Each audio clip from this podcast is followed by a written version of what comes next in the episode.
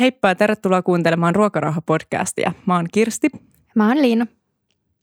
Tänään meillä on vieraana Katja, jonka kanssa me keskustellaan hänen syömishäiriöstään ja sen eri muodoista, muun muassa bulimiasta ja sitten Katjan toipumisesta pitkän sairastamisen jälkeen.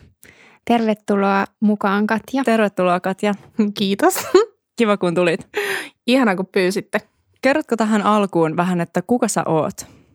No mä oon Katja ja mä oon 23-vuotias. Mä oon psykiatrin lähiöitä ja teen nyt tällä hetkellä sitten alalla töitä sekä teen kevyt yrittäjänä piirroksia ja olisi tarkoituksena nyt tammikuussa aloittaa seksuaalineuvon opinnot. Okei, okay. monipuolista. Ja. Kyllä. Ja. Sä oot tosiaan sairastanut pitkään syömishäiriötä, niin minkä ikäisenä sä sairastuit?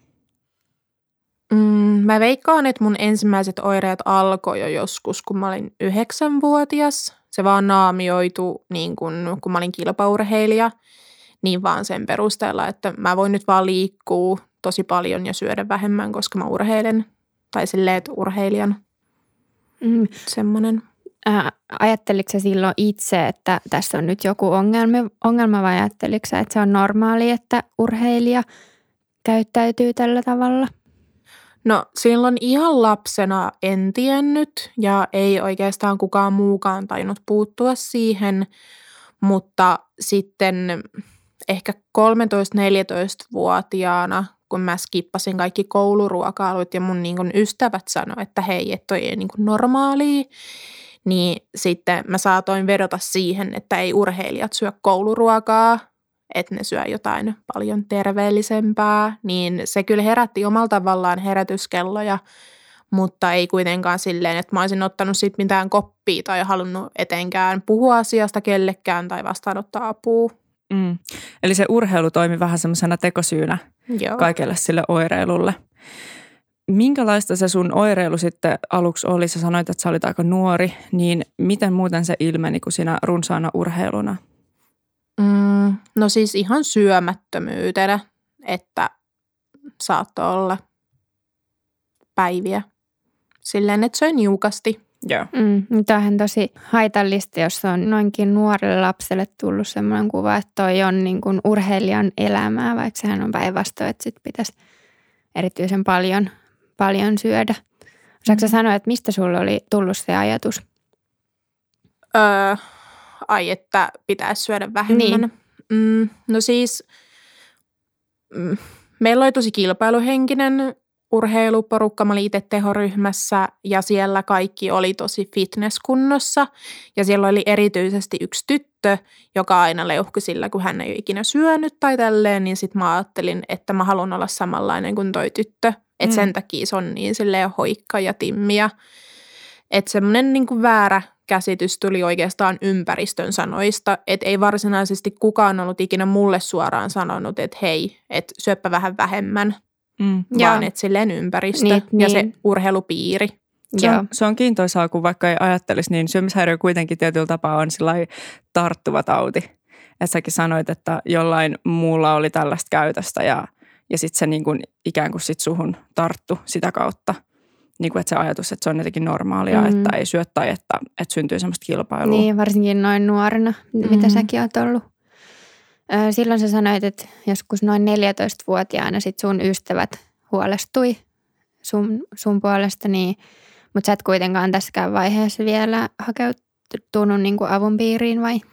En, siis mä, mä olin ehkä joku 16-vuotias, kun mä niin kuin ehkä tunnustin itselläni, että mulla on jonkinlainen ongelma, mutta mä ihan tietoisesti odotin siihen, että mä täytän 18 vuotta ja kerron, koska mä en halunnut, että mut pakotetaan hoitoon. Että mä mm. tiedostin sen, että mä haluan apua, mutta se, että, niinku, että jos mä nyt vaikka kertoisin vaikka mun vanhemmille, niin mä tiedän, että ne pistäisi mut osastolle.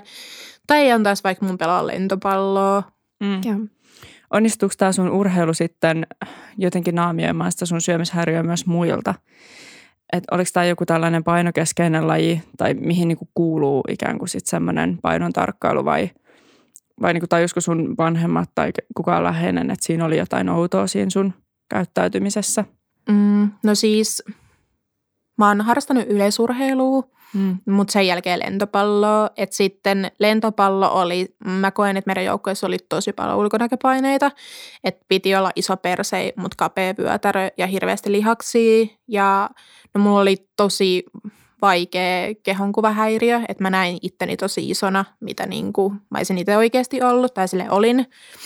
Niin, niin jotenkin, vaikkei suoraan meidän joukkuessakaan sanottu siitä, että niin kuin, tarkkailkaa ruokailuja ja laihduttakaa, niin jotenkin semmoinen niin kuin tyttöporukka ylipäätänsä, että piti olla samanlainen.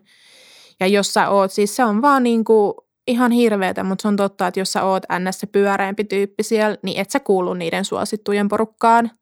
Hmm. Niin siellä niin kuin ehkä, vaikka pitäisi keskittyä itse lajiin ja siihen, että on hauskaa, niin valitettavasti se on, oli, oli tosi ulkonäkökeskeistä. Ja mä ainakin koin, että mä oon niin ruma ja lihava, että sen takia esimerkiksi mua ei haluta pelaa niin kuin kentälle tai silleen, että jos on vaikka peli, niin sen takia mm. mä istun vaihossa. Koet sä, että sen lajin kilpailullisuus liittyi sit siihen, siihen, että siellä oli paljon ulkonäköpaineita? Että jos se olisi ollut tällainen höntsäryhmä, niin olisiko siinä ollut eroa sit sen asian suhteen? Mä veikkaan, että olisi ollut kyllä, koska siellä oli, oltiin kyllä tosi tarkkoi siitä, että – et ihan sama, miten paljon treenaa, niin jotenkin se ei koskaan riittänyt. Joo, mm. joo. joo ja toi on hyvä niin kuin huomio, että semmoisiinkin urheilulajeihin, jotka ei suoraan ole niin kuin esteettisiä tai painoluokkalajeja, niin liittyy, voi liittyä niin kuin semmoiset tietyt normit ja, mm. ja voimakkaat paineet näyttää tietynlaiselta. Ja sitten kun vielä on noin nuori, niin niitä voi olla tosi hankala jotenkin vastustaa.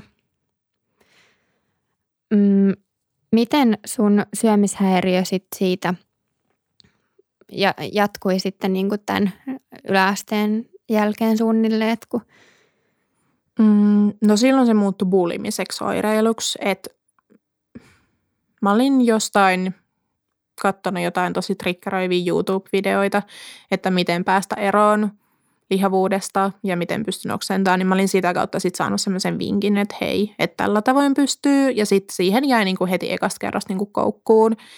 Että alussa se oli semmoista, että vähänkö tämä on siistiä, vitsi, että tuli semmoinen ihan voittamaton olo, että, että laihtui tosi nopeasti ja siitä tulee niin semmoinen euforinen olo, niin kuin oikeasti hyvä olo, mutta sitten jotenkin kun se pitkittyi ja niitä oksentamiskertoja tuli useampia, niin mä voin sanoa, että loppu vaiheella ennen kuin mä päätin, että mä alan oikeasti toipua, niin mä vihasin joka ikistä hetkeä. Että se oli semmoista ehkä kuherteluvaihetta aikaa kaksi-kolme vuotta.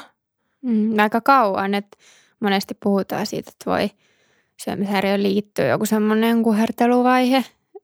Että jotenkin just siitä vaikka laihtumisesta kokee semmoista onnistumista ja, ja, ja niin kuin siitä saa jotenkin semmoista boostia itsetunnolle, mm. mutta toi aika äh, kuulostaa niin kuin pitkältä ajalta, että parikin vuotta. Niin se on varmaan sen takia, että ensinnäkin, äh, no se oli hienoa silleen, että sairauden mielestä jos laihtuu, mutta se toimii mun myös tosi hyvän turruttamisen keinon. Että niin kuin, et ikinä mun syömishäiriössä ei ollut kyse painosta tai ulkonäöstä, vaan siitä, että mä oon yrittänyt turruttaa mun vaikeat niin kuin tunteita sillä syömishäiriökäyttäytymisellä – niin, niin ihan sekin, että, että kun mä oireilin, niin mulla oli vaan semmoinen tosi turtunut olo. Joo. Niin sen takia mä varmaan jatkoinkin sitä niin pitkään. Joo. Niin kyllä. Syömishäiriöihin usein niin kuin niitä ajatellaan sen ulkonäön kautta, vaikka oikeasti se ulkonäön muutos tai muutokset painossa, niin on oire niin kuin siitä jostakin, eikä niin kuin se syy, että minkä takia on sairastunut. Ja toi on kiinnostava paradoksi, minkä toit esiin sen, että siinä alussa voi olla sellainen niin kuin kuheruskuukausi, joka saattaa kestää pitkäänkin ja silloin kokee just, että on tosi hienoa ja, ja jotenkin tämä vie mua niin kuin eteenpäin niissä asioissa, mitä mä haluan tavoitella, mutta sitten oikeasti se vaan niin kuin vie sut johonkin sellaiselle kehälle ja sitten lopulta on vaan niin kuin aivan loppu ja väsynyt ja toivoo, että ei olisi ikinä oppinut oksentamaan. Joo, mm-hmm. sä kuvailit, että että sitten sen niin kuin muutaman vuoden jälkeen se kävi tosi raskaaksi. Niin millaista se oli se vaihe? Mm, no siis pahimmassa vaiheessa mä olin menettänyt sen syömishäiriön takia tosi moni ystävyyssuhteet, mun työpaikan, pelata lentopalloa. Ää, mulla vaikutti se jatkuva oksentelu esimerkiksi mun kasvojen muotoon ja syljen eretykseen niin paljon, että mä en siis kehdannut aina puhua, koska mä saattoi olla, että mulla oli niin paljon sitä syljeeritystä, että mä saatoin sössöttää. Tai sitten niin kuin äänihuulet oli vaurioitunut, että saattoi tulla vähän niin kuin semmoisia ään, äänenmurrostyyppisiä ailahteluita.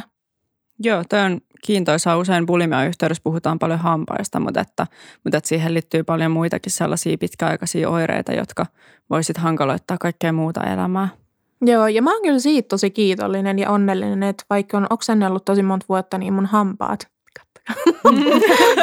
näyttää, näyttää niin, hienolta. Niin, näyttää hyvältä. Ne, ne ei ole jostain syystä kärsinyt. Kyllä mä kävin joskus hammaslääkärissä ja sitten laittoi semmoisen pinnotteen, joka suojaa niin kuin siltä mm. hapolta, mutta silleen, että onneksi ei ole vaurioitunut mitenkään radikaalisti. Siinä suhteessa mm. olet ollut sit tosi onnekas, että ei ole tullut mm. mitään. Jep. Joo. Missä vaiheessa sä sitten hakeuduit avun piiriin ja auttoiko sun läheiset esimerkiksi sua siinä prosessissa? Mm, no mä hain apua heti, kun mä olin täyttänyt 18. Ja mä olin pyytänyt itse asiassa mun luokkakaveria kertomaan terveydenhoitajalle etukäteen, että mulla on syömisen kanssa ongelmia. Ja varmaan siis mä kävin sen terveydenhoitajan luona kaksi kertaa viikossa. Ihan vaan juttelee, mutta mulla kesti melkein – yli puoli vuotta, että mä sain sanottua sen, että mä sairastan bulimia. Että aina oli joku tekosyy, minkä takia mä niin kuin menin sinne, vaikka tämä terveydenhoitaja näki ja tiesi silleen, että syy on niin kuin se. Mutta mä en pystynyt vaan myöntämään sitä. Siinä oli vielä niin paljon häpeää silloin, että mä en vaan pysty sanoa, että mä jotenkin ajattelin, että jos mä sairastaisin anoreksia, niin se olisi, mä voisin vaan sanoa, että hei, että mä en vaan syö. Tai silleen jotenkin, että mun mielestä se oli, se oli semmoinen sairaus, mitä mä ihailin tosi paljon ja mä olin tosi vihanen itselleni siitä, että mä sairastuin bulimiaan että kun se on semmoinen niin kuin ällöttävä sairaus tai mitä niin kuin pidetään ällöttävänä ja siihen liittyy kaikki oksentelu ja tälleen, niin se, se oli se, että ensinnäkin, että ei ollut varma haluaako vielä apua, niin jumitti sen suhteen, plus että siinä oli vaan niin voimakas häpeä. Mm. Joo, toi on tosi tärkeää, että sä tuot tonne esille, että se on aika niin kuin järkyttävääkin, että miten niin kuin syömishäiriötä sairastavien keskuudesta on tuollainen niin kuin hierarkia välillä että ihmiset niin kuin enemmän häpeä vaikka, vaikka sitä bulimiaa tai jotain Joo, me ollaan paljon... oireilua. Että se on tosi ikävää.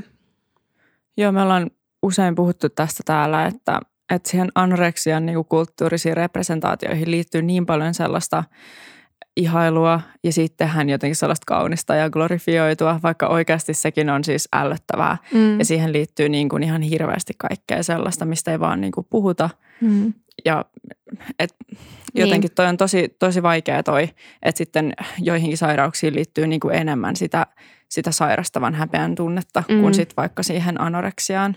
Mm. Joo, Mut, vaikka just kun sanoit, että, että kaikki syömishäiriöt on niin kuin yhtä jotenkin, se todellisuus on yhtä rumaa, mm. vaikka niistä puhutaan tosi eri tavalla. Se on varmaan se, että kun jos ajatellaan, että yleensä anoreksia sairastavat on just alipainoisia, mitä ihaillaan. Ja. Niin sitten kun bulimiassa pääosin just ollaan joko normaalipainoisia tai ylipainoisia, niin mm. sit se tuo siihen heti semmoisen. Mutta uskon, että syömishäiriöihin ylipäätään siihen alkuun jotenkin liittyy tosi iso se häpeä niin kuin myöntää itselleen, että mulla niin kuin kävi näin tai että mä oon mm. sairastunut. Että kyllä niin kuin mulla, mua niin kuin hävetti ihan hirveästi se anoreksiakin, että ei mm. siinä ollut todellakaan musta mitään hienoa. Että iso häpeä oli mm. siinä ympärillä koko mm. ajan. Mulla oli kyllä jossain vaiheessa niin paha se mun syömishäiriö, että mä puhuin siitä mun syömishäiriöstä kuin parhaasta kaverista. Ja mä puolustelin sitä silleen, että ihan kuin se olisi niin kuin erillinen ihminen mussa, että mä toimin tälleen, koska me ollaan tietysti best friends ja silleen mä vaan mm. hengailen ja syödä jaha mm. sikana kaikkien mättöä. Sitten mennään oksentaa, että, että on ihan sille jossain pilvilinnoissa, että valta on niin supersiistiä, mutta sitten tullaan niin kuin tosi korkealta tosi nopeasti alas ja tajuun mm. taas, että et, ei. Että. Mm. Ja miten tota, tämä sun bulimia-vaihe, niin tiesikö siitä kukaan vai sallasitko sen? Mm. Silloin kun mä kouluttauduin lähihoitajaksi, niin muutama kaveri vaan ties – siitä, mutta mä osasin peittää sen tosi hyvin. Esimerkiksi joka ikisen kouluruokailun mä söin, mutta sitten mä menin vessaan oksentaa. Että kyllä niin kun ihmiset ties siitä, mutta sitten ei, mä olin kieltänyt myös kertomasta ja uhkasin, että katkaisen välit. Että mä, et, mä myös valehtelin mun ystäville, että mä oon hakenut jo apua, vaikka en ollut todellisuudessa edes hakenut. Että silleen, Joo, niin on... oli vähän vaikea auttaa mua, kun mä en halunnut vastaanottaa sitä apua ja mä valehtelin niille. Joo, no mutta se on tyypillistä, niin kuin liittyy siihen, siihen syömishäiriöön. Mm. Niin se syömishäiriö, se on se, joka on niin kuin manipulatiivinen siinä taustalla, joka, joka ohjailee esimerkiksi valehtelemaan ja tekee niin kuin kaikkensa sillä suojatakseen mm. itseään niin sanotusti. Missä vaiheessa sä sitten aloit jotenkin toipua siitä? Öö, no siis, kun mä olin käynyt siellä terveydenhoitajan luona, niin sitten se teki mulle lähetteen psykiatrian poliklinikalle, mihin mä pääsin oikeastaan aika nopeasti. Sitten mua hoidettiin psykiatrian poliklinikalla niin kuin vuoden ajan ja sitten mut siirrettiin Ulfoosaan. Mikä se on? Se on syömishäiriöklinikka tuolla Helsingissä. Joo. Olin siellä päiväosastojaksoilla ja tapasin säännöllisesti lääkäriä ja hoitajaa ja tota, siinä alettiin keskittyä niin intensiivisesti siihen syömishäiriöoireiluun. Ja olin mä muutamia kertoja myös ihan tavallisilla suljetuilla osastoilla, jotka oli siis naurettavaa hoitotasoa, siis silleen, että siellä ei kyllä osattu oikeasti auttaa syömishäiriötä sairastavia, että päinvastoin mä koin, että mä sain sieltä enemmän niin kuin onkea niin kuin silleen, mm. olisin saanut apua, mutta ehkä mulle semmoinen ratkaisevin tekijä oli just se, että miksi mä halusin lähteä toipuu, niin oli se, että mä olin vaan yksinkertaisesti just niin rikki ja mulla ei ollut käytännössä minkäänlaista työkykyä tai elämän halua tai mitään, että se kaikki mun arki ja ajatukset pyöri siinä syömishäiriössä. Mä että mä en enää jaksa tätä. Ja sitten mä päätin alkaa toipumaan. Osastohoidot auttoi niin kuin akuuttiin vaiheeseen ja niin kuin yksi ihan mielettömän iso apu on ollut syömishäiriöliitosta. Mä kävin paljon Etelän sylin ryhmissä ja sitten vastaanotin apua ja. myös mm. ystäviltä.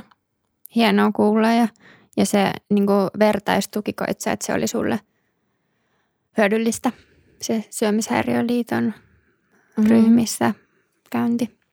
No siis joo ja ei. Joo. Silloin oli vielä niin hauras vaiheessa, että kun sinne saattoi tulla jotain, tiikkö, vähän hoikempia ihmisiä, niin sit siitä oikeastaan vaan triggeröity. Mutta sitten jos oli vaikka niin kun toiminnanohjaajan ohjaajan kanssa yksittäisiä keskusteluja, niin ne auttoi mun mielestä mua paljon enemmän. Et sitten siinä oikeastaan niissä ryhmissä, kun oli vielä niin sairas, niin ajatteli tai jotenkin kun näki ne kaikki muut sen ympärillä, ne on heti sille, että toinen näyttää tolta, että miksi mä näytän tältä, että toi on paljon laihempia. Joo, niin se vertailu aktivoituu. Niin se Joo. vertailu oli tosi silleen, että, että ei. Vertaistukiryhmissä on just se hyvä sekä huono puoli, että siellä on niin eri vaiheessa sairautta olevia, olevia ihmisiä, että, että ne voi olla niin kuin tosi hyödyllisiä, mutta sitten – se voi viedä myöskin niin kuin takaisinpäin, että jos ei ole niin kuin riittävän jotenkin selvillä vesillä sen oman sairauden kanssa sit siinä vaiheessa, kun sinne menee. Mm, että sitten voi ehkä toimia vaikka nämä kahdenkeskeiset keskustelut paremmin. Niinpä. Öö, minkälainen sun toipumisprosessi on sitten ollut niin kuin siitä, siitä asti, kun sä ensimmäistä kertaa ajattelit, että sä et niin kuin jaksa enää sitä tilannetta? Apua. ja minkä ikäinen sä olit muuten silloin, kun sä – sulla tuli ekaa kertaa se olo, että sä haluat niin kuin vastaanottaa apua? Mä olin varmaan 20, eli noin kolme vuotta Joo. sitten. Joo. Mm.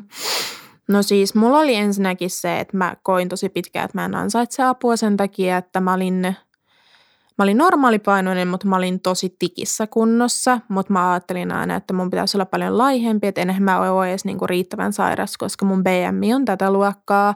Ja se määritti siis valitettavasti myös mun hoitoa aika paljon, että useat lääkärit saattoi torjua mut ihan sen BMI-taulukon mukaan.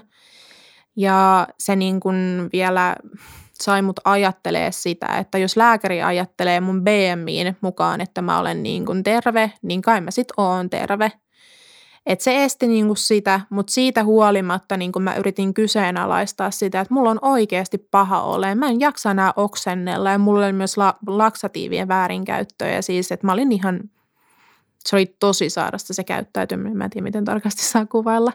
Mutta siis silleen, että mä yritin kyseenalaistaa niitä mun ajatuksia, että ei tämä voi olla normaali. Että ihan sama niin kuin missä painos mä oon, niin mä ansaitsen apua. Ja mun on pakko saada sitä, koska jossain vaiheessa mun sydän pettää. Mm. Ja itse asiassa on kerran pettänytkin, niin sitten... Joo, hienoa, että sä pystyit itse niin tunnistamaan toi. Ja toi on todella surullista, että, että sä oot kohdannut tuommoista painokeskeisyyttä – että kun se paino ei kerro siitä niin kuin, va- tavallaan tilan vakavuudesta mm. välttämättä. Mm. Jota painokeskeisyys on niin kuin jatkuva ongelma ja varsinkin, koska suurin osa syömishäiriöisistä ei ole vakavasti alipainoisia. Niin se, että lääkäristä tuijotetaan sit sitä BMI-taulukkoa ja päätellään sit siitä, että, että onko sulla ongelma vai ei, niin se on tosi vahingollista. Koska syömishäiriö aiheuttaa aina ihan määrättömän niin kuin paljon inhimillistä kärsimystä – johon niin kuin kaikki ansaitsee apua, kuten sanoitkin tuossa, että painosta huolimatta, niin kaikkien pitäisi saada apua. Mm. Ja kun ei se sairas asu siinä kehon muodossa, vaan mielessä. Kyllä. Just näin. Mä niin kuin ymmärrän. Varsin, ja varsinkin, että jos on tosi väsynyt, väsynyt siihen omaan tilanteeseen, niin sit, että joutuu vielä taistelemaan siitä avun saamisesta, mm. niin se ei, ole, se ei ole reilua. Mikä sua sitten motivoi siihen muutokseen? Mikä ylläpiti sun paranemismotivaatiota? No se lähti oikeastaan Ulfoosen päiväosaston jaksolta, että joo, ne ekat intervallijaksot oli ihan järkyttäviä, mä halusin luovuttaa tosi monta kertaa, mutta sitten mä huomasinkin, kun ne intervallijaksot meni silleen, että ollaan kaksi viikkoa päiväosastolla, sitten kaksi viikkoa himaa, sitten se niinku kertaa kolme. Että eihän mä nyt kuollutkaan tähän, että vaikka mä syön silleen ihan normisti, kun alussa mä muistan, kun mä menin sinne Ulfoosen jonnekin aamupalemaan sille, että syöksy oikeasti ihmiset näin paljon, että ei tämä voi olla normaali, että yritätte vaan lihottaa meidät ja niin kuin hyökkäsin oikein niitä hoitajia vastaan, mutta musta tuntuu, että kun mä aloin pääsee siitä, niin kuin ravinnolla siitä aliravitsemustilasta, että vaikka mä olin normaalipainoinen, niin mulla oli tosi paha aliravitsemustila, niin, niin siitä pois, niin myös mun niin kuin ajatukset kirkastui. Ja mä muistan sen hetken niin kuin vieläkin, kun ei niin kuin, oikeasti, jos on ajatuksia 247, vaan se syömishäiriö, että oikeasti pystyy ajatella niin kuin kerrankin jotain muuta kuin sitä ruokaa, milloin sä syöt. Et ensimmäiset kerrat, kun pystyy esimerkiksi olla kahvilassa, eikä tarvinnut miettiä, että mihin kahvilaan menee, että missä niin kuin tuntee vaikka, että mihin pääsee vessaan oksentaa, että täytyy niin kuin suunnitella, tai sitten, että jos on syönyt, niin tästä täytyy, täytyy lähteä niin kuin heti silleen juoksee tai tekee jotain liikuntaa, niin semmoinen niin kuin – hetki, joka niin kuin, kun toimi vastoin sitä syömishäiriöääntä, niin se vahvisti sitä, että mä haluan jatkaa tätä, koska se oli kerrankin vahvempi kuin se itse oireilun tuottama euforia ja hyvävointi. Että oikeasti, että tältä tuntuu elämä. Olin jotenkin ihan unohtanut sen, että tämä on niinku elämää, että viettää kavereiden kanssa aikaa, eikä vaan urheile ja oksentele ja käytä laksatiivejä joka päivä. Mm. Hyvä pointti, että se aliravitsemus todellakin ylläpitää sitä syömishäiriöajatuskehää. Ja nämä on näitä pieniä suuria voittajia, kun tekee jotakin niin kuin sitä syömishäiriön ääntä vastaan. Mm. Ja mm. pystyy, pystyy niin kuin tavoittelemaan sitä kautta parempaa mm. ja terveempää elämää. Kyllä mulle itse asiassa, äh, mulla on ollut muut, tai yksi asia semmoinen, joka niin oikeasti pysäytti silleen, että mun on nyt pakko ainakin lopettaa laksatiivit. Kun me käytiin monta vuotta väärin laksatiiveja, niin mä olin siis – Ulfoosassa ja juttelin ylilääkärin kanssa ja hän sanoi, että jos sä et oikeasti lopeta nyt laksatiivin, niin saat avanteen. Eli mun oma suoli oli mennyt jo niin silleen laiskistunut ja vähän niin, ei kuoli jo, mutta silleen, että se ei vaan toiminut normaalisti, niin uhkailtiin avanteelle. Sitten mä miet, aloin miettiä sitä, että jos mä oikeasti jatkan tätä, niin mulla on oikeasti kohta avanneet, mun on pakko tehdä nyt töitä.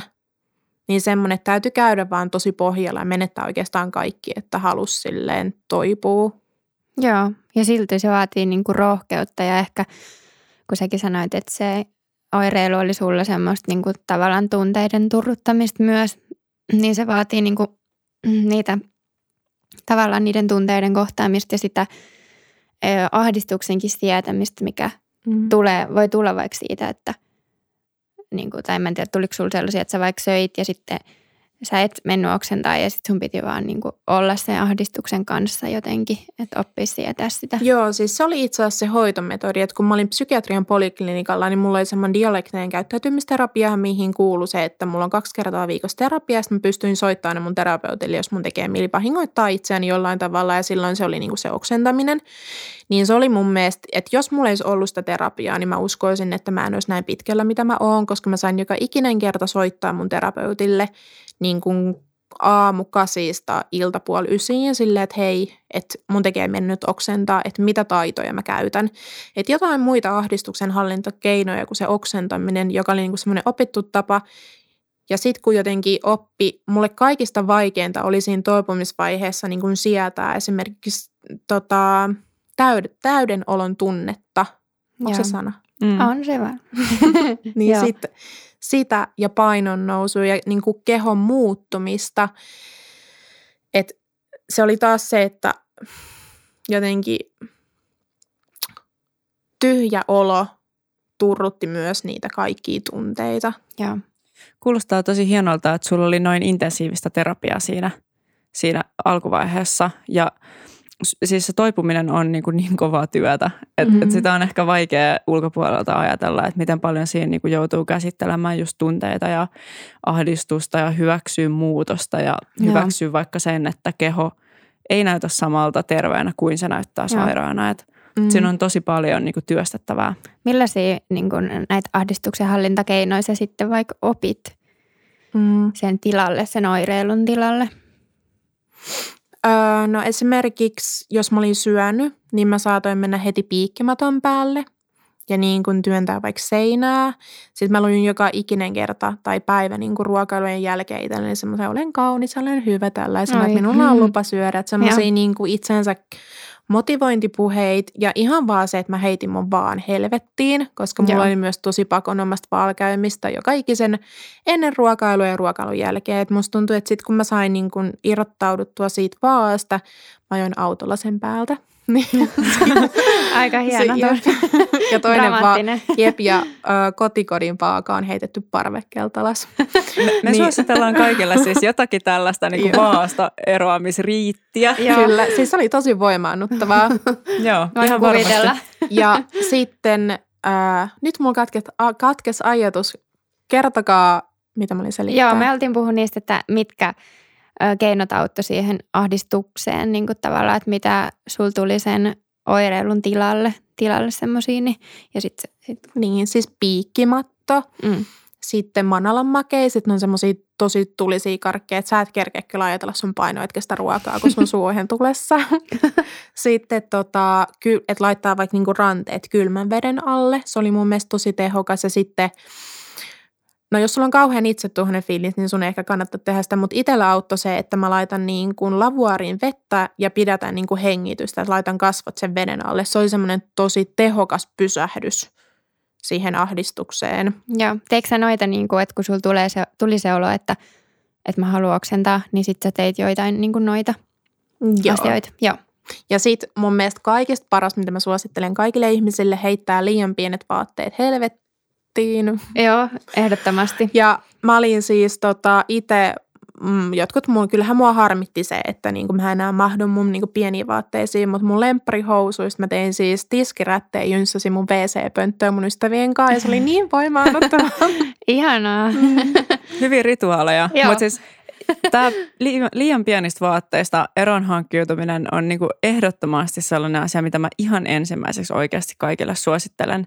Että pukeudu niihin vaatteisiin, missä sulla on mukava olo, eikä koko ajan kaikki kiristä ja purista, niin silloin ei myöskään niin kuin ajatukset samalla tavalla ole siinä kehossa. Mm, ja koska sillä vaatekoolla ei ole mitään merkitystä, että mitä siinä paidan lapus lukee, mm. vaan se, että sulla on hyvä olla siinä, niin toi auttaa tosi paljon jotenkin henkisesti siihen toipumiseen. Joo. Miten sä oot opetellut sit sitä uutta suhtautumista sun kehoon? Mm, no siis semmoisen positiivisen kehopuheella ja mä pyysin myös mun yst- no he kyllä kertoivat ihan omastakin tahdostaan, että olen kaunis ja riittävä, mutta mä hain semmoista varmistusta niin kuin mun läheisiltä, että hei, että onko nyt ok, että kun mä oon tämän kokonen. Ja hitsi kun mulle tulee mieleen nyt taas yksi ratkaiseva tekijä, mikä sai mut niin kuin toipua syömishäiriöstä. No, kerro ihmeessä. siis tota, kun mulla oli niin vaikea pakkoliikuntatausta, niin kun mä loukkaannuin, silleen, mä olin pomppit trampoliin ja sitten murtu jalka, niin sitten mulla, mä en enää pystynyt käyrheilemään. Niin semmoinen tuli oikeasti niin kuin totaali kielto treenata, niin mun mielestä se oli, se oli samaan aikaan tosi pelottava, että ei enää voinutkaan niin kuin treenata sitä määrää, mutta se oli niin helpottavaa, mm. että mm. nyt mulla on oikeasti ns. oikea syy okei, on oikea syy myös olla vaan ihan vaan urheilematta, koska ei halua. Mutta silleen, että kun sairastaa syömishäiriö, niin, niin tarvii semmoisen kunnon, että sulla täytyy olla se jalka murtunut, että sä oikeasti lopetat sen treenaamisen. Niin se oli myös semmoinen, että mä jouduin niin kuin lopettaa kaiken liikunnan ja laksatiivien käytön sen takia, että mulla oli tapahtunut mun keholle jotain Joo. vahingollista. Joo, toi voi niin helpottaa, että ei tavallaan – tarvi itse niin kuin tehdä sitä ratkaisua, mm. että lopettaa sen. Vaikka sekin on mahdollista, mutta tossa, kun se tulee niin kuin ihan pakon kautta, mm. niin se on pakko käsitellä. Jep, ja esimerkiksi se, että mä annoin mun salikortin ja pyörän avaimet syömishäiriöliitolle ja silleen, että pitäkää nämä, että mä haluan näitä. Että silleen, että keinoja on kyllä ollut erilaisia. Joo. Niin, sitä, sitä kieltoa voi pyytää myös joltakin, että voi pyytää joltain, että niin kuin vaikka lääkäri voi antaa liikuntakiellon, mm-hmm. niin sitä voi olla helpompi noudattaa ehkä kuin sen, että itse päättää, että nyt mä rajoitan liikkumista. Mm-hmm. Että jalka ei kannata ehdoin tahdoin murtaa, mutta tota, mut keinoja on. Ja tuossa tulikin hyviä vinkkejä. Joo. Sulla on ollut aika pitkä, pitkä tämä taival syömishäiriön kanssa ja aika rankka tausta, niin – mikä sun suhde sun kehoon ja liikuntaan ja syömishäiriöön on nykyään? Mm, no keho mulla on tosi hyvä. Tai silleen, että mun mielestä se on mielettömän ihana ja todellakin mä oon mieluummin muodokas kuin fitness. Tai silleen, että mulla on vaan paljon parempi olla mun kehossa. Mutta mä huomasin esimerkiksi sen, että kun mä just ostin salikortin itselleni ja mulla on pakko liikuntataustaa, niin mun tuli välittömästi relapsi niin kuin kaikella oksentamisella ja pakonomaisen liikunnan, että tuli tosi nopeasti semmoisia ajatuksia, että kyllä mä voin treenaa niin kuin ihan hirveitä määriä, mitkä ei todellakaan normaaleja. Ja sitten mun täytyy käydä läpi se muutaman kerran oksentaminen ja myös se, että mä menen sinne salille, vaikka se tuntuu ihan hirveältä, että mä muistan taas, että miksi mä en halua toimia tälle. Että mä aina ajattelen, että kun syömishäiriöstä on todellakin mahdollista toipua, mutta se vie aikansa ja relapsit on niin kuin enemmän sääntö kuin poikkeus, että niitä tulee. Ja se niin kuin ratkaisevin teko tai ajatus on siinä, että hyväksyy sen, että on tullut, eikä lähde ruoski itsensä siitä. Ja sitten kun syömishäiriö on semmoinen oravan pyöräkehä, niin osaa vaan katkaista se, niin kuin, että nyt tämä tapahtuu, mutta mä en jatka tätä enää. Joo, Miten sulla ää, sit, ää, niin konkreettisesti, miten sä pystyt pysäyttämään sen, kun sä huomaat, että tulee relapsi? Siis mulla on mun jääkaapin ovessa semmoinen lippulappunen, missä lukee niin kuin, tai se on itse asiassa aika isokin lippulappunen, Siinä lukee kaikki syömishäiriön haitat ja miksi mä oireilen, niin sitten mä vaan luen niitä. Ja myös se, että mä puhun mun ystäville, koska heti mä huomaan siitä, että lähdetään nyt vähän niin kuin alamäkeä, kun mä en halua kertoa asioista mun ystäville, koska mä puhun niille kaikista. Että jos mä en kerro siitä, että mä olen vaikka oksentanut tai käynyt salilla, vaikka mä oon sanonut, että mä oon ollut jossain muualla, niin se on huolestuttava merkki, semmoinen salailu. Että se on niin kuin ensimmäinen asia, mihin mä takerun, että mä vaan puhun asioista niiden oikein nimillä, että miten oikeasti mä voin.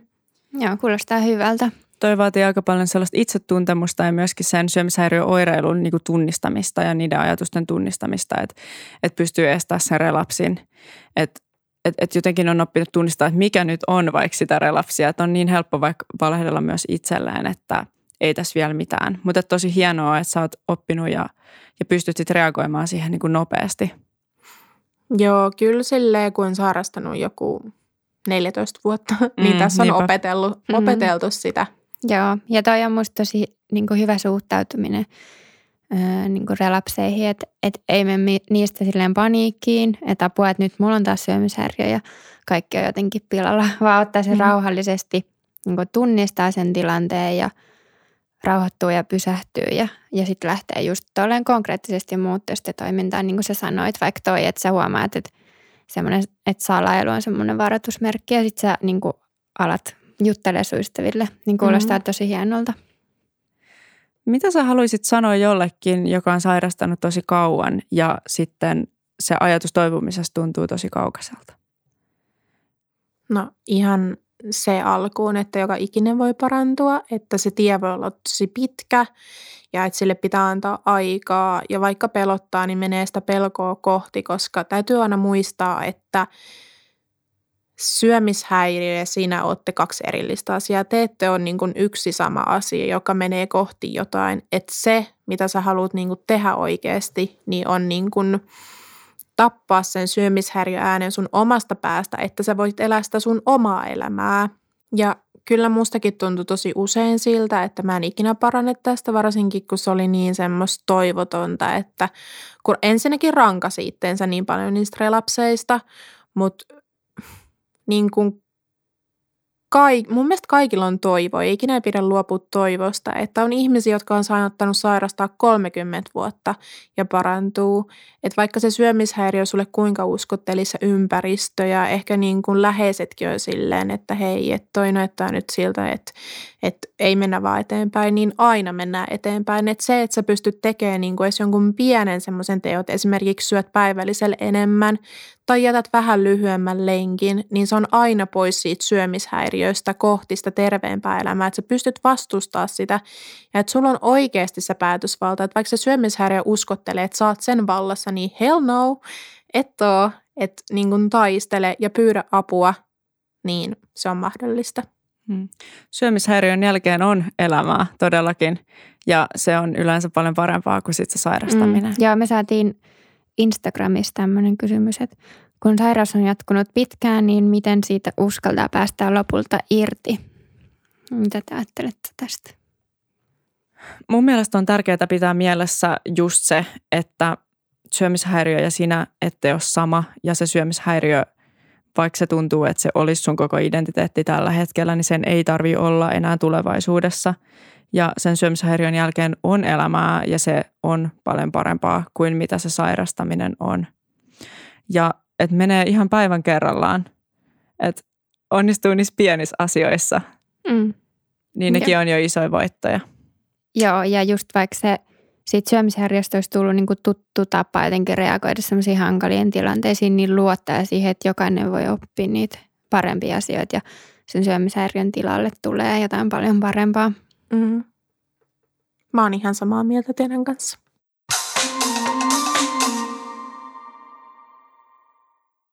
Jokaisen jakson loppuun me kysytään meidän vierailta aina tällainen vakkarikysymys, että mikä Katja susta on sun paras puoli sussa itsessäsi? Apua, että on kauhean monta. Sä voit, Sä voit sanoa useamman. Voitko sanoa kaikki? Anna, Sä voit sanoa kaikki. Latele ihan kaikki. Meillä on aika. Mm, no tästä tulee kunnon kehumis.